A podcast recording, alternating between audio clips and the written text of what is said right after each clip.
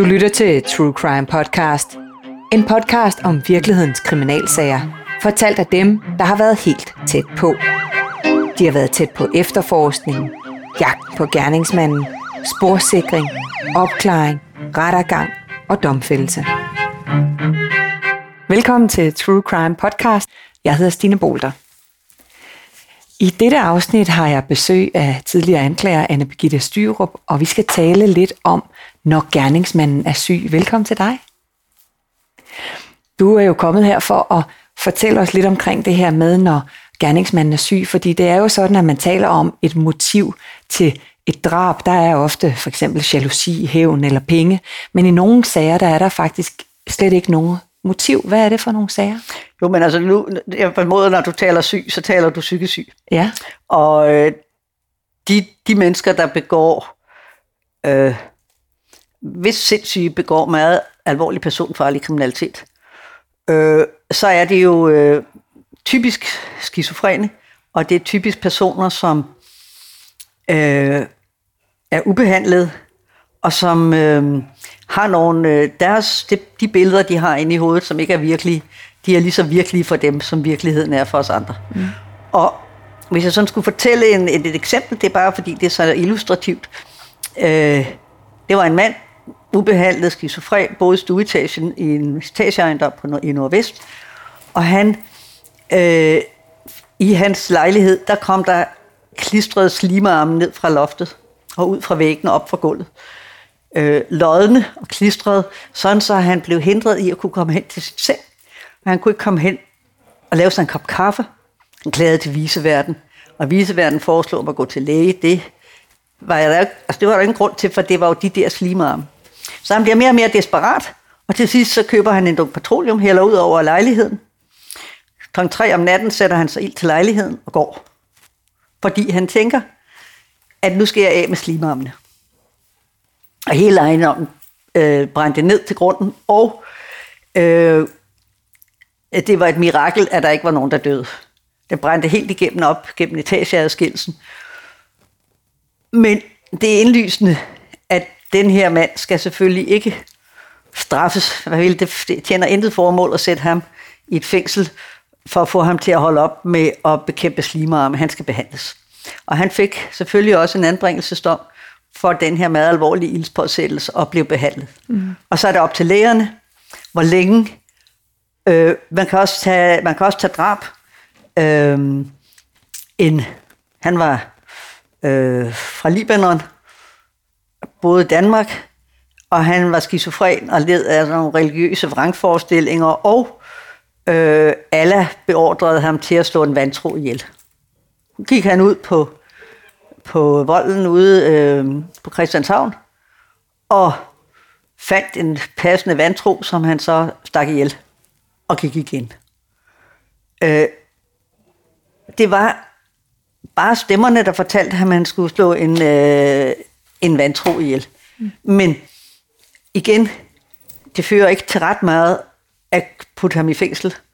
Øh, men han skal behandles. Men det er klart, at han er jo livsfarlig, så derfor så, så men når man så skal tage stilling til, hvordan, hvad skal vi så gøre, så skal man jo først finde, altså nu er der blevet stillet diagnose, og retspsykiateren har sagt, at en mental undersøgelse af den her mand, han er øh, sindssyg, og var sindssyg på gerningstidspunktet, og utilregnelig på grund af sindssyg. Det skal så dommeren tage stilling til.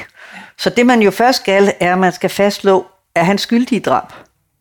Og der støder man jo på en forhindring, fordi øh, nogle drabsmænd, hvis de øh, mener, at de her griber måske ind over for, at der er en, der er ved at slå en anden ihjel.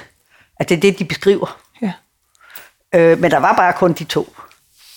Så skal vi jo, øh, så er det jo ikke selvforsvar, selvom det er det, han forklarer. Så derfor er man nødt til at sige, hvis nu vi forestillede os, at vi erstattede ham her med en almindelig mand, som ikke var syg, og han gik hen til en mand på volden og tog en kniv og stak ham fire gange i brystkassen og løb sit vej. Ville vi så sige, at det var forsætteligt manddrab? Og det er det, man først spørger om. Ja. Når man så har fundet, for han skal jo ikke behandles dårligere end andre, når man så har fundet ud af, ja, vi ser helt væk fra slimearme, fordi ham her, hvis det nu var rigtigt med de slimearme, så var det da ikke så dumt at brænde dem af. Altså. Nej, nej. Så derfor må man ligesom øh, forestille sig, at det er en almindelig mand, mm. der ingenting fejler, som stikker en mand ned med så også mange knivstik. Mm. Og når man så har fundet ham skyldig, så bagefter, så siger man, man frifinder ham for straf, fordi han var utilregnelig på grund af sindssygdom. Mm. Så du kan se, det er totrins, fordi vi skal jo være meget påpasselige med, at fordi du er skizofren og sindssyg, skal du ikke behandles dårligere med hensyn til skyldspørgsmålet, end en hvilken som helst anden borger. Mm. Så derfor er det ligesom det, man først, man erstatter ham med en anden, finder ham skyldig, og så frifinder man ham for straf. Mm.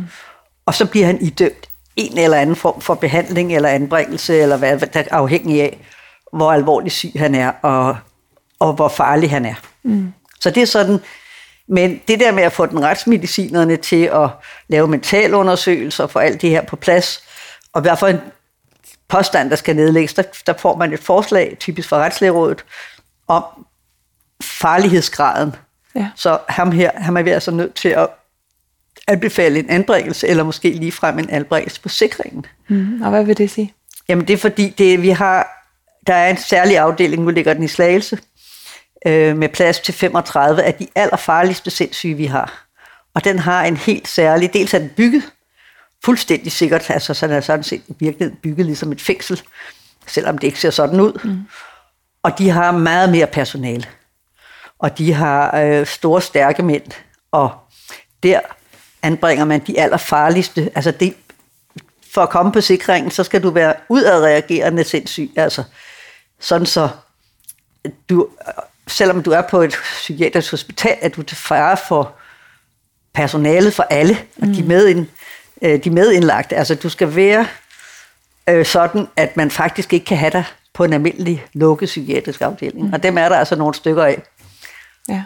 Og nogen har dømt til at være der, og nogen er, er der i henhold til psyki- psykiatriloven. Okay. Men der er altså de der 30 pladser, som dækker hele Danmark.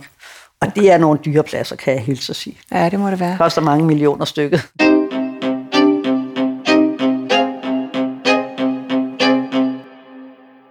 Men når du ligesom har stået ansigt til ansigt med nogle af de her meget farlige psykisk syge, hvad, hvordan griber man det an som anklager?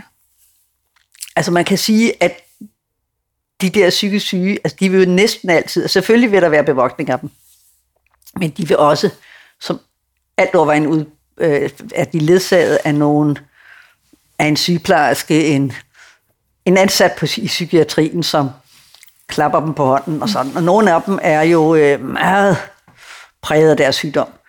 Og man bliver jo ikke bange for dem, fordi de øh, er jo øh, altså de er mandsopdækket. Mm. Men øh, nogen reagerer så voldsomt, at øh, jeg har da været ude for en, hvor jeg skulle, jeg skulle læse øh, mentale undersøgelser og sådan noget op, og jeg vidste, at det ville gå fuldstændig galt. Så jeg sagde til retten, jeg synes måske, jeg tror måske, at tiltalte øh, ville være glad for at kunne gå udenfor og ryge en cigaret, og så kan jeg lige læse, men det her, øh, mens han...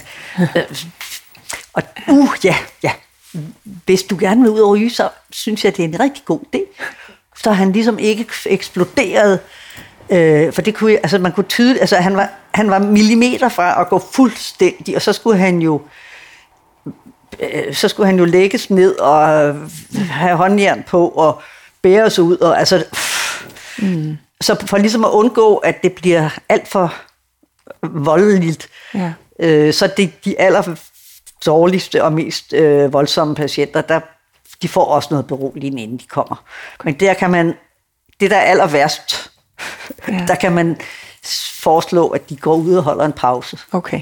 Mens, øh, og, hvis, og hvis forsvaren er enig, det er normalt noget, jeg aftaler med forsvaren, hvis forsvaren mm. synes, at det er en glimrende idé, mm.